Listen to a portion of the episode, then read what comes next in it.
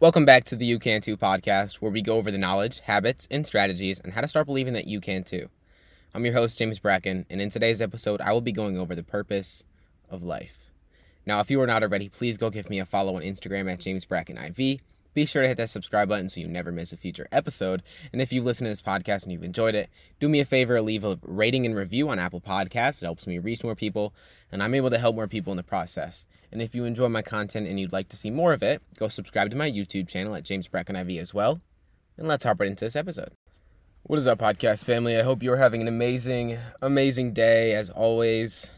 This podcast is going to be a little different than most. I just felt really, really called to hop on here and express uh, the presence and purpose I've been I've been finding in each day. Um, and, and really being able to cultivate this this presence on another level in my life. And I was listening to a podcast recently, and the question I was asked in the podcast uh, was, "What's the purpose of life?" And the answer really, really resonated with me, and it resonated with the position and perspective that I've been able to cultivate over these past couple of weeks, specifically. Uh, working with some new clients and really gaining perspective on their perspective in life has really helped me cultivate a really, really deep sense of presence. Uh, and something that I haven't really, I guess, haven't been too mindful of.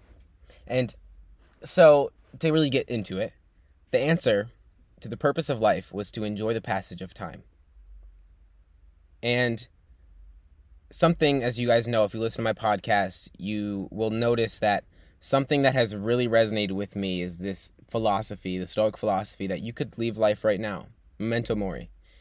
And uh, seeing my father pass away young, my grandfather pass away young, my uncle pass away young, almost dying when I was born, um, just a lot of mortality in my life.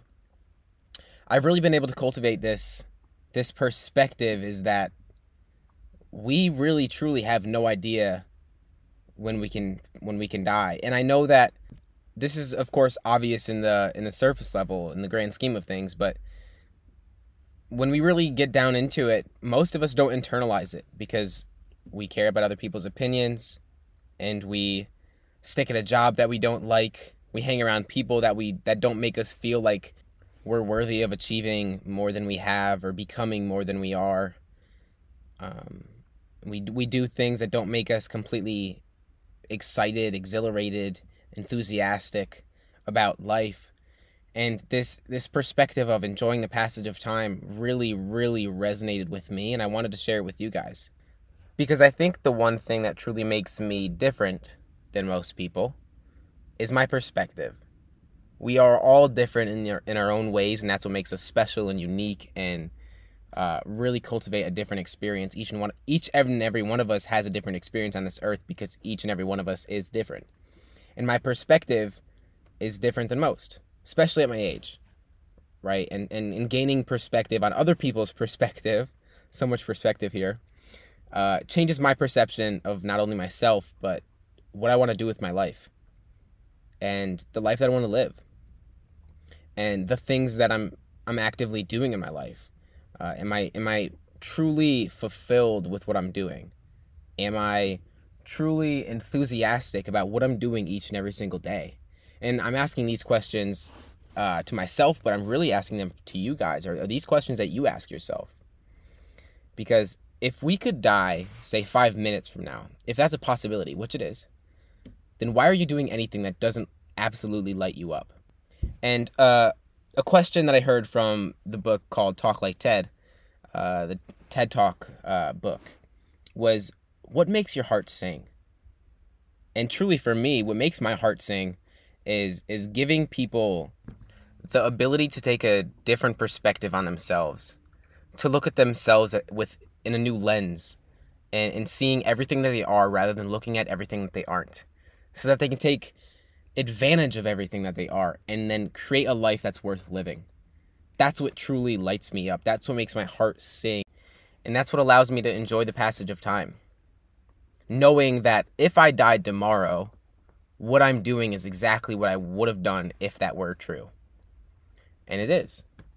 right? So I, I, I say this in the perspective of how, what I'm going through in my life, but I really want you to take this in perspective in your life. If you were to die tomorrow, would you be happy with what you did? Would you be content with who you were? Would you be content with the actions that you took to achieve the life that you deserved? Because all too often, we settle for a life that we're given rather than going after a life that we deserve to live because of the effort that it's going to take to get there. And change happens, true change happens when the pain of saying the same becomes more painful than the pain of making a change. And so, to really enjoy the passage of time, you have to find something that makes your heart sing. You have to find something that inspires you to get out of bed, that brings necessity and urgency into your life to not only make a change in, in your life, to make a change in others. Because the only way to truly find happiness, success, mental wealth, any of it, is by serving others, is by finding a way to enjoy the passage of time while providing value to other people's lives.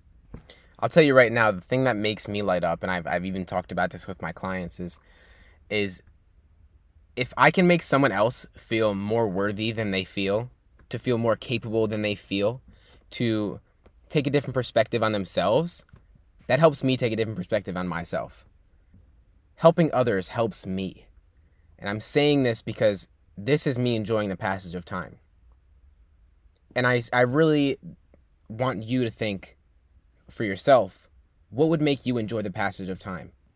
Because where you want to be tomorrow, what you want to have tomorrow, who you want to become tomorrow will not matter if you're not enjoying today. And this perspective has truly given me so much gratitude for the moment and for everything that I have.